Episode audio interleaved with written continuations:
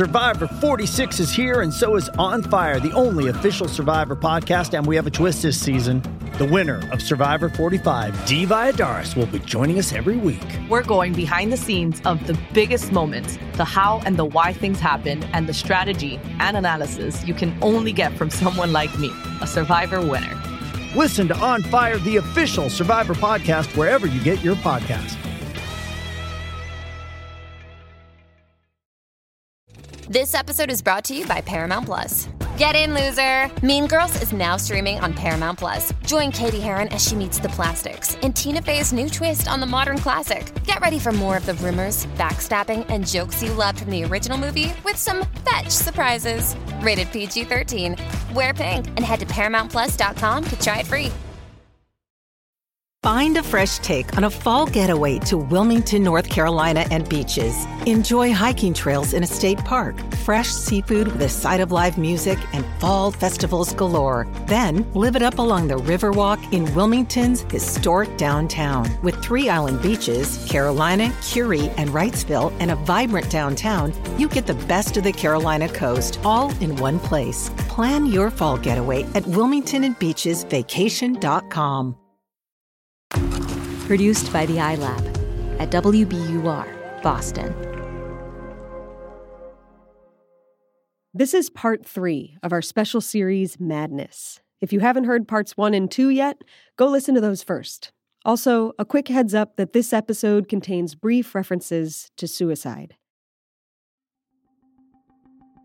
Previously on Endless Thread. He just had this incredible, almost undifferentiated ambition. Our next great adventure will be into that vastly promising world of ourselves. My father always wanted the best, and you and Cameron seem to be the best. You know, he did have the attitude that to make an omelet, you have to crack a few eggs. My father disappeared, uh, and what came home was a shadow, a shell of a man.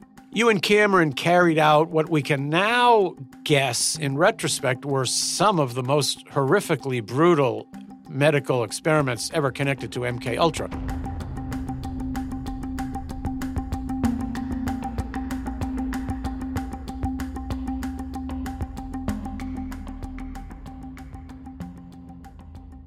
Your ability to put yourself in a mindset of constant existential dread has a lot to do with your place in the world and the time you're living in.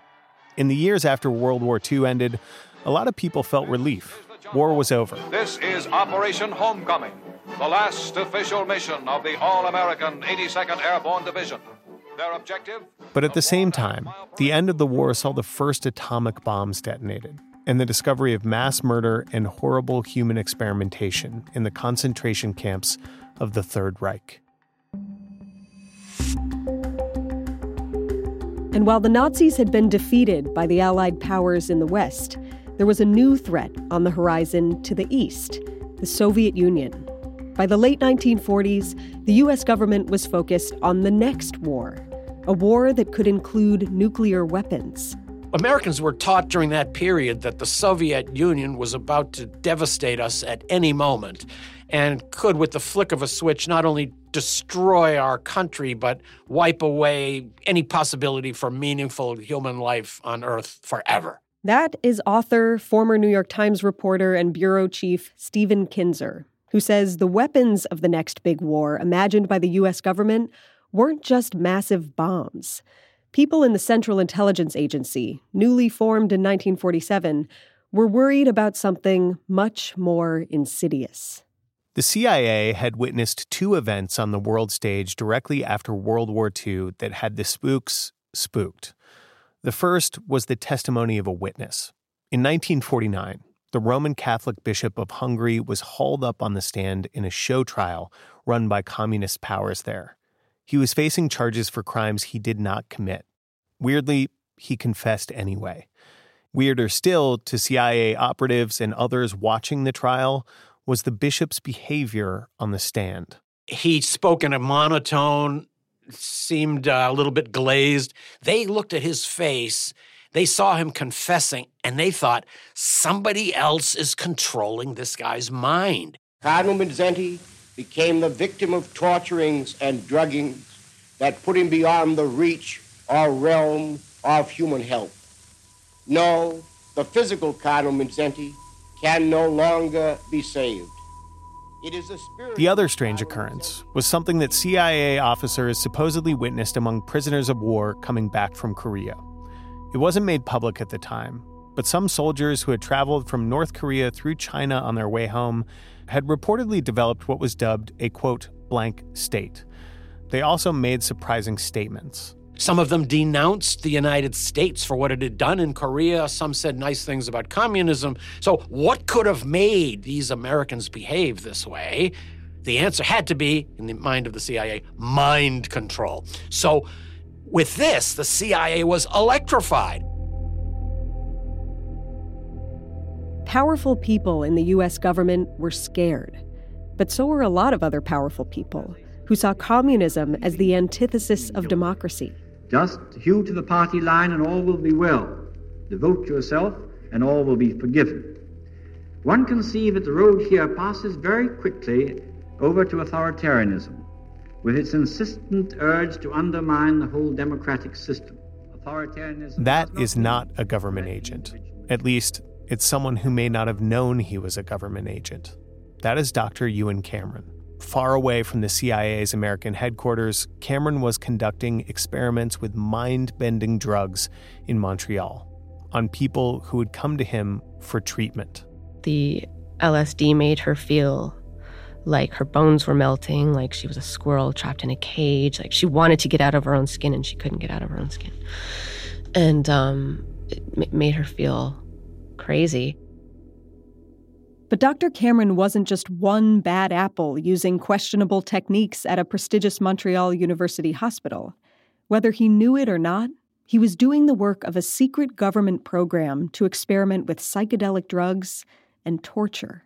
A program designed to win an arms race and find a way to control minds for creating new human weapons. Weapons that would help the West fight the Cold War, a war that powerful people felt the West had to win when the uh, stakes are that high, people tend to put aside normal ethical and moral and legal considerations.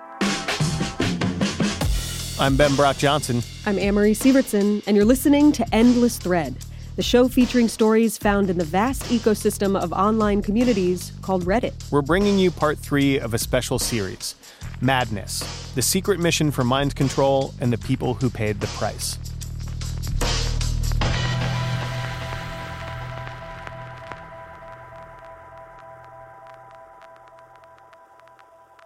Anyone who has dabbled in the world of conspiracy theories, from aliens at Area 51 to the Illuminati controlling geopolitics with the help of Jay Z, Beyonce, and their baby girl Blue Ivy, knows about MK Ultra. But while some of those other ideas are pretty thin on credible evidence, sorry guys, the US government's mind control efforts, that's real. It's a well documented piece of American history. Well documented enough that it's constantly seeping into pop culture. It's part of our collective psyche, like the brilliant, edgy animated American spycraft TV show on FX, Archer, which perfectly summarizes the origins and impact of the CIA's mind control program in a conversation between a few of the show's main characters.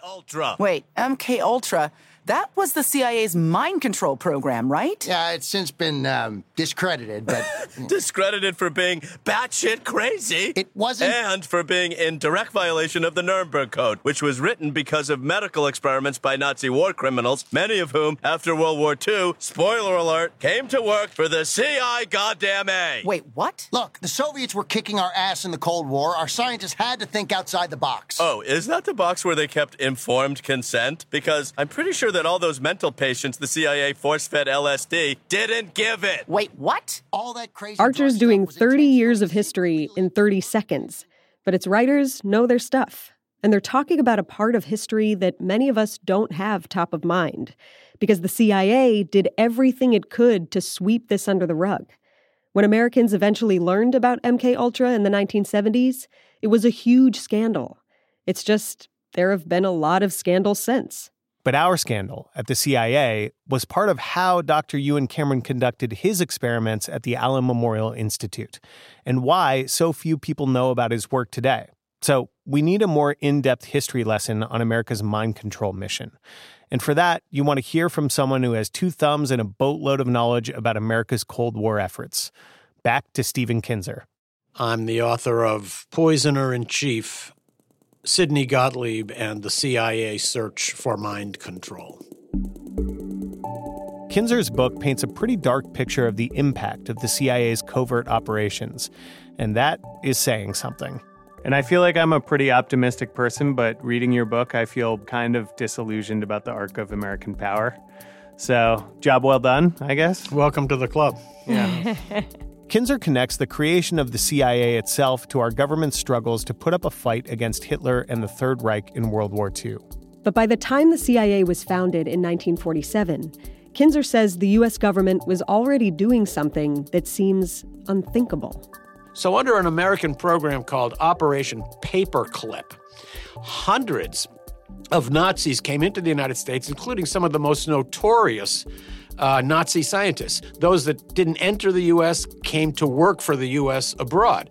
So the Surgeon General of the Nazi Army, General Walter Schreiber, came to work for the CIA. Even people who designed biological weapons and conducted abhorrent experiments in concentration camps were getting recruited to new jobs and new lives in the U.S. The rocket scientists went to Texas. The biological weapons scientists went to a place called Camp Detrick, which is now Fort Detrick in Maryland. Allen Dulles, who was the CIA director during the 1950s, concluded, I think quite correctly, that any nation that could master the tools of mind control could control the whole world.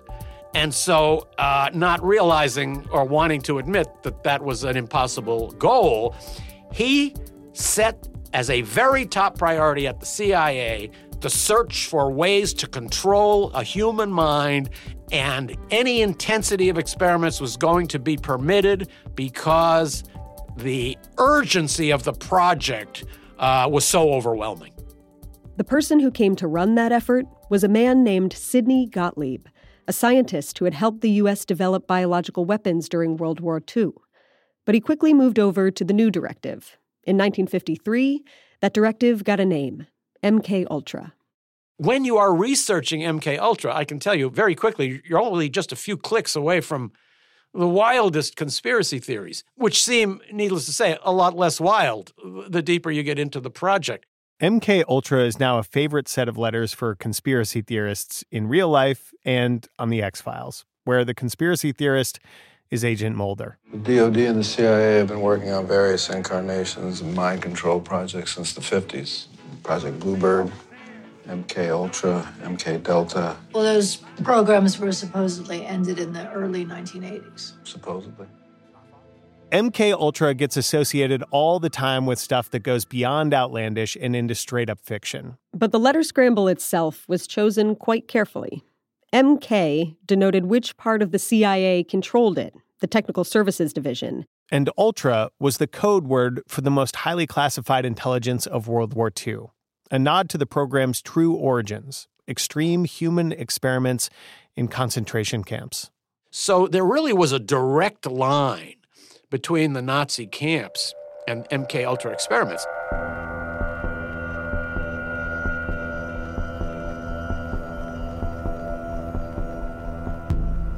Gottlieb and others at the CIA had discovered that the best information about mind control came from the Nazis, who had supposedly found success experimenting with a powerful psychedelic compound called mescaline.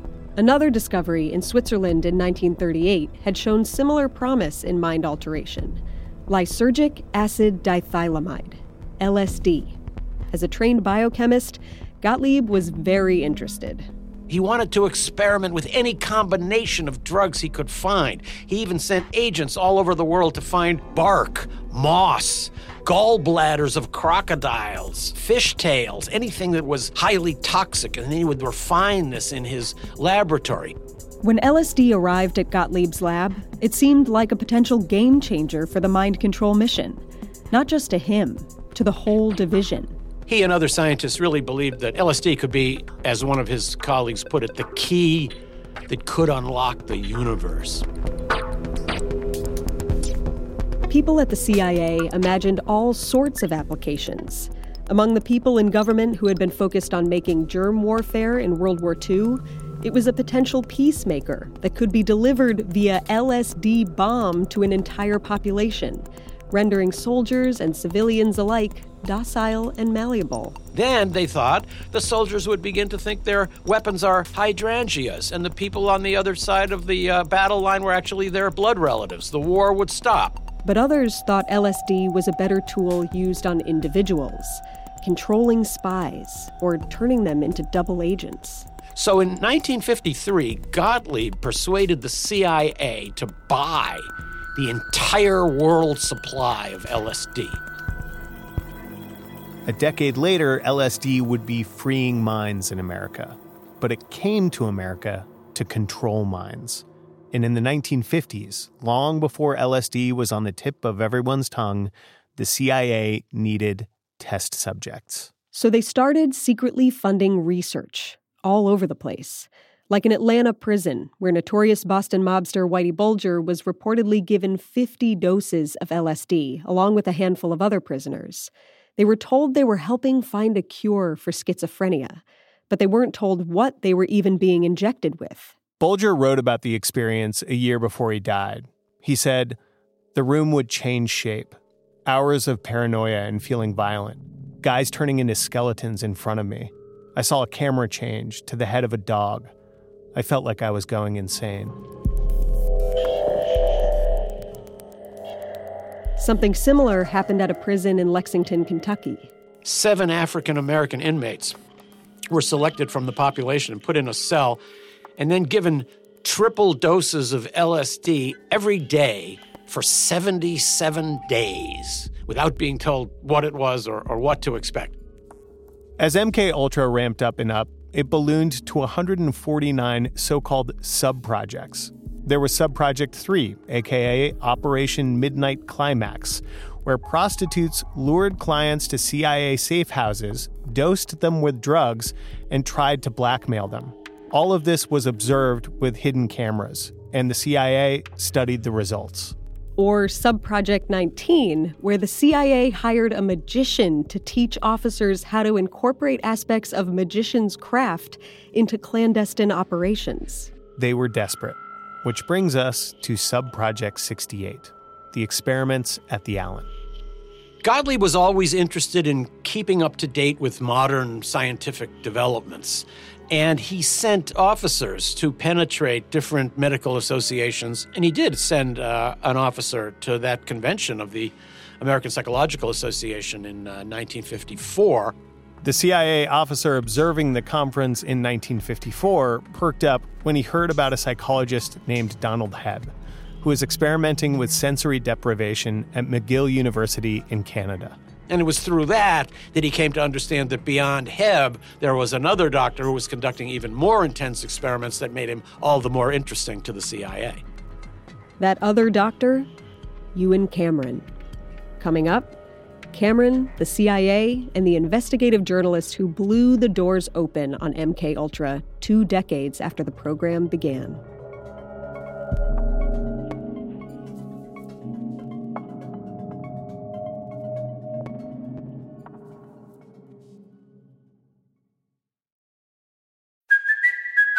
Kaley Cuoco for Priceline. Ready to go to your happy place for a happy price? Well, why didn't you say so? Just download the Priceline app right now and save up to 60% on hotels. So, whether it's Cousin Kevin's Kazoo concert in Kansas City, go Kevin, or Becky's Bachelorette Bash in Bermuda, you never have to miss a trip ever again. So, download the Priceline app today. Your savings are waiting.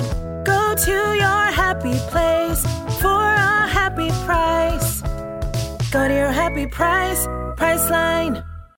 The world's clean energy future relies on ancient elements still in the ground. Without mining, there will not be a clean energy transition. But pulling them out of the ground comes at an environmental and human cost. Mining is intrusive, but the results are the building blocks for products that we use every single day.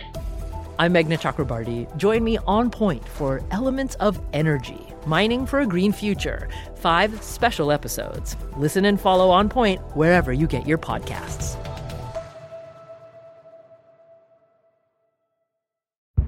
Did you kill Marlene Johnson? I think you're one of the first people to have actually asked.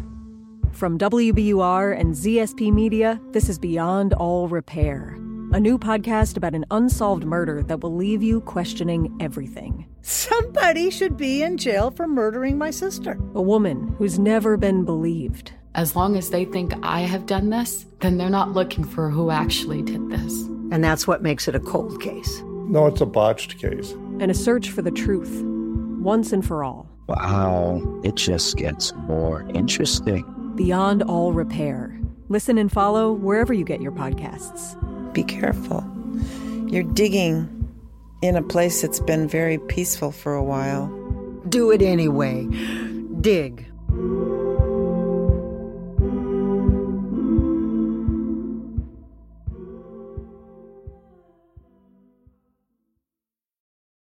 MK Ultra is almost too unbelievable to believe. Stephen Kinzer again, who says that in the 1950s, the men running a program that would become notorious for how out there it was felt like they'd hit the jackpot with Dr. Ewen Cameron. Ewen Cameron carried out what we can now guess in retrospect were some of the most horrifically brutal medical experiments ever connected to MK Ultra. Nothing more or less than medical torture, and they had no scientific validity whatever. In fact, you could practically use those same phrases for the entire MK Ultra project. It was Cameron who took it to its most grotesque extremes. Again, the question is why? And the answer seems to be that these experiments were the CIA's best chance of unlocking what they called the key to the universe mind control. How important was Cameron to the work that the CIA was doing? Cameron was an integral part of Gottlieb's efforts to explore the outer limits of mind control. Cameron didn't seem to have the slightest hesitation about destroying the lives of his subjects. Uh, that was something that Gottlieb really enjoyed. Of course, nobody was ever supposed to know any of this. Even when Gottlieb was finally called to account in the 1970s and had to testify and appear in public, nobody understood what MK Ultra was. He had been successful by destroying the records of MK Ultra as he left the CIA and uh, only left some scraps for the rest of us. After two decades, another journalist found the scraps of this secret CIA project. His reporting in the 1970s led to the release of the only surviving documents about MK Ultra and exposed this infamous program for the first time. That journalist is John Marks. So when that happened, I got a call from a publisher in New York um, right after that and said, We'd like to give you an advance to write a book about this stuff. John actually wrote two relevant books The Search for the Manchurian Candidate and a book he co authored, The CIA and the Cult of Intelligence. John Marks is a big deal. But in the 1970s, John Marks was just doing what investigative journalists do best submitting Freedom of Information Act requests, which had only recently become possible thanks to the Freedom of Information Act in 1967. He was trying to access documents related to CIA abuses, and he was getting zilch because anytime he wanted previously classified documents, the CIA told him, you have to be more specific. And how could you be specific when the things you were asking about were secret? John Marks wasn't alone. A lot of people were scrutinizing secret government operations around this time. 1975 saw several committees set up to investigate allegations of abuses of power.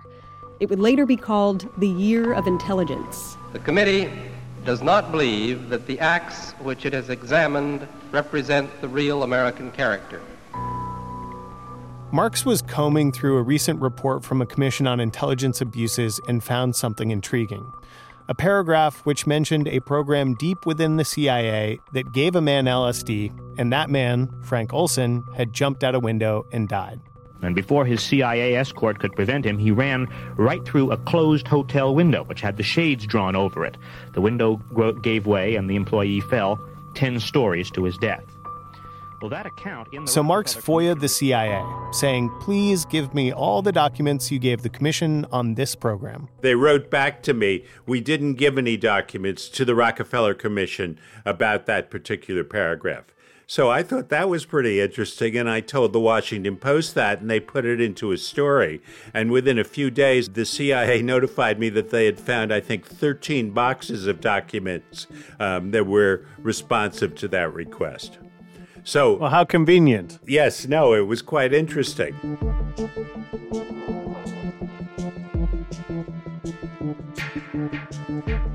Marks eventually realized he was looking at something much bigger than a few experiments gone wrong.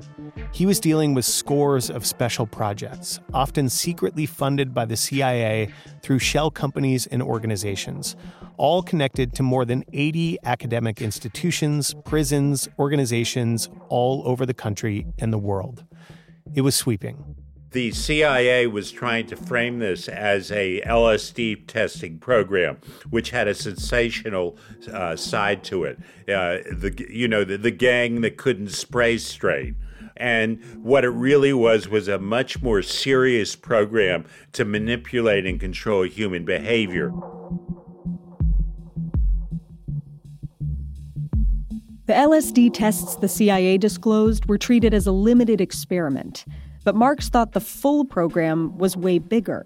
So he set out to find out everything he could about the people involved, starting with the 13 boxes of documents from the CIA. Can you say just a little bit more about what was in the documents that you were able to get? It was mostly the financial records. But in the financial records, they were, there was always a justification of what the program was. And mostly they redacted that kind of thing. And so my job as an investigative reporter was to put back in the names. And uh, because the, in those days it was before computers were, were doing the typing, they had done the redaction with crayons. and sometimes they would leave a letter out, and you could measure how many letters were in there. We, we would know, for example, a particular scientist involved name started with B and ended in N and had maybe seven letters in it. So we then would go to the scientific journals and we would find uh, somebody like Maitland Baldwin, which happens to fit. And because of the CIA's sloppy redaction, we were able to put a lot of the names back in.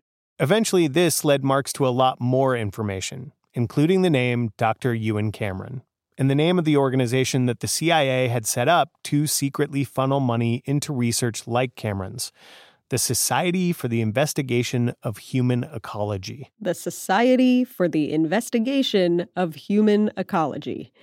It sounds bogus now, but at the time, it was overseen by a neurologist at Cornell University Medical School. It seemed legit.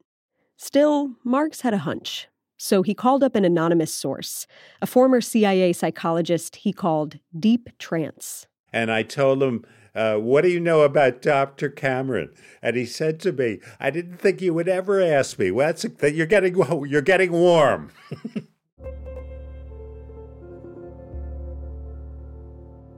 It turns out the director of the so called Society for the Investigation of Human Ecology had approached Cameron to apply for funding for brainwashing experiments.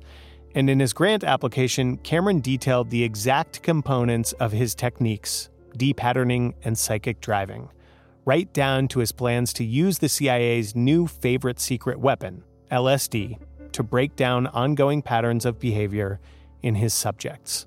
The CIA, via this shell organization, accepted Cameron's application and sent him what would now be over a half a million Canadian dollars, a good chunk of his overall funding, over a period of four years. Once I knew that Dr. Cameron was uh, getting this CIA money, started looking at his research. And the place, the best source of, of stuff on, of information on Dr. Cameron was the articles he wrote in the professional journals. I mean, he used a lot of scientific gobbledygook, so nobody called him on, but everything he was doing was listed in the journals. Um, the prolonged electroshock, putting people to sleep for 60 odd days, that sort of thing was in the journals. They just had a lot of names on it that didn't make much sense unless you were paying very close attention. So afterwards, when I interviewed people from around the hospital who had been there, they said they were afraid of him and they didn't want to question his methodology, but they tried to assure me that they didn't agree with what he was doing. A lot of the medical personnel were terrified by him. Why do you think MK Ultra officials thought it was a good idea to conduct brainwashing experiments outside of the US? Well, U.S. laws didn't apply, and uh, there were real differences on what they would do to an American and what they would do to a foreigner. Uh, and that includes Canada and Canadians? It, let's just say it's a, a little safer. As one of the CIA sources I interviewed said, we couldn't do this kind of experimentation on housewives in Northern Virginia. This statement is probably particularly poignant to the family of Velma Orlikow, a housewife in Canada, whose husband David Orlikow, a member of Canada's parliament, opened up the paper one day and saw something that would change their family forever. A story based on some of the investigative work John Marks had been doing. My grandpa was reading the Sunday New York Times, and there was an expose on CIA funding and he recognized some of the fake foundation names as to do with the hospital and um, called the reporter. And then, yeah, that's how they discovered the truth.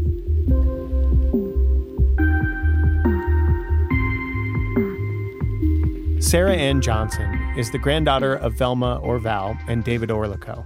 When Val was in her 30s, in the early years after giving birth to Sarah's mom, she was suffering from what would now be called postpartum depression. No one really knew what to do with her. And one of the doctors she saw suggested she admit herself to the Allan because it was very well renowned at the time. This was the beginning of a huge disruption in the Orlikow family, based around Val's treatment at the Allan Memorial Institute. What started out as postpartum depression became a years long quest for mental health. She was involved with the hospital off and on for three years, and then she continued to see Dr. Cameron in private practice for a couple years after that. She was an inpatient for not even a year, but then it was too expensive. Um, they actually couldn't afford it, thank goodness because if she had been an inpatient, then she would have been uh, put into the sleep room and had that sleep therapy. She didn't get that. Instead, she got an apartment near the hospital and would come in for daily treatment. She'd spend her days there. Sarah says her grandmother was asked to write detailed entries on her feelings and treatment in personal journals. She was writing them for him to read. So they started off like, Dear Dr. C. And so sometimes she'd be talking to him and saying, I'm so angry at you right now. I'm trying so hard. Nothing's good enough for you, etc. Giving him a godlike status, putting him up on such a pedestal. And it, it just kind of it flips between the two. The therapy was challenging, especially considering the treatments involved. Dr. Cameron was depatterning Val Orlikow, supposedly trying to erase the parts of her personality that led to her depression, followed by efforts to reprogram her, psychic driving. And then the psychic driving was um, LSD injections and these recordings that you had to listen to over and over again. Val hated these treatments. It's easy to see why. One of the recordings that my grandmother had to listen to was Dr. Cameron saying to her, You are a hostile, person. You are hostile to the doctors, you're hostile to the nurses. Why are you so hostile? Is it because you hate your mother? Is it because you hate your mother? She had to listen to this recording over and over and over again and write down like a kind of stream of conscious thoughts on it. But in an era where women had much less agency when it came to medical care, Val Orlikow's feelings about her own care were effectively dismissed. Why do you think your grandma was so determined to stick with the treatment if it was you know, clearly making her miserable? Because everyone she knew was telling her that that's what she needed. The doctors were telling her that's what she needed. The nurses were telling her that's what she needed. Her husband was telling her that's what she needed. So when everyone in your world is telling you, it can't be that bad, trust your doctor. Your doctor knows best. If you really cared about your family, you would do this. So she stayed with it.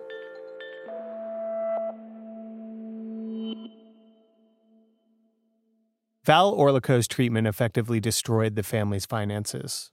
But according to them, it also destroyed the fabric of the family itself, starting with Val's behavior when she eventually came home, and what David Orliko would do with Val's daughter, Sarah's mom, to prevent disaster.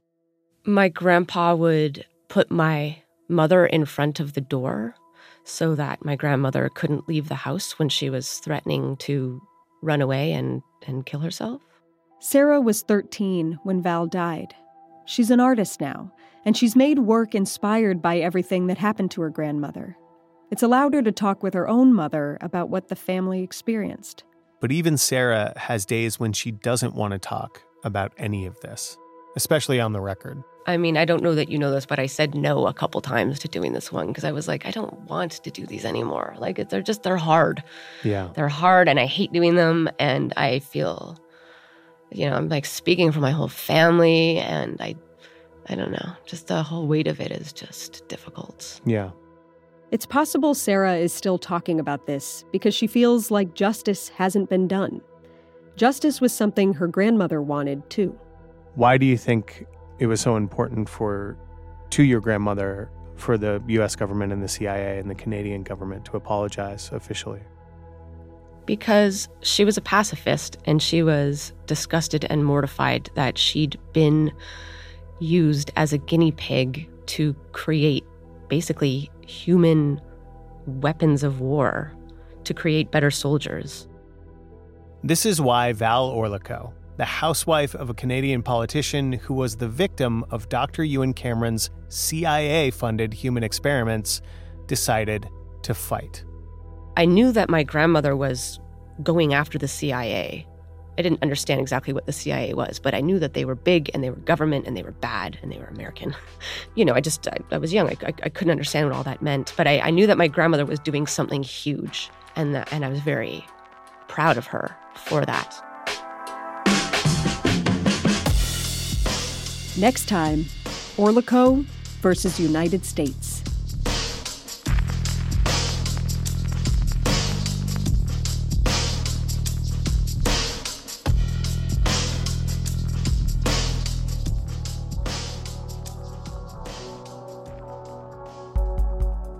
Endless Thread is a production of WBUR, Boston's NPR station, in partnership with Reddit.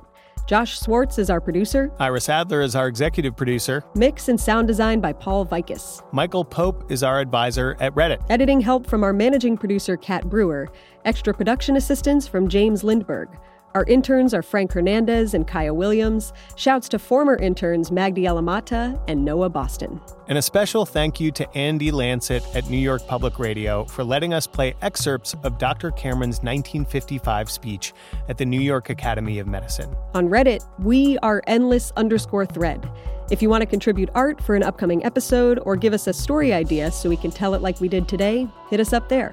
You can also go to our official subreddit, endlessthread.reddit.com, or you can email us at endlessthread at wbur.org. My co host and producer is Amory Sivertson. My co host and the senior producer is Ben Brock Johnson. I'll let myself out.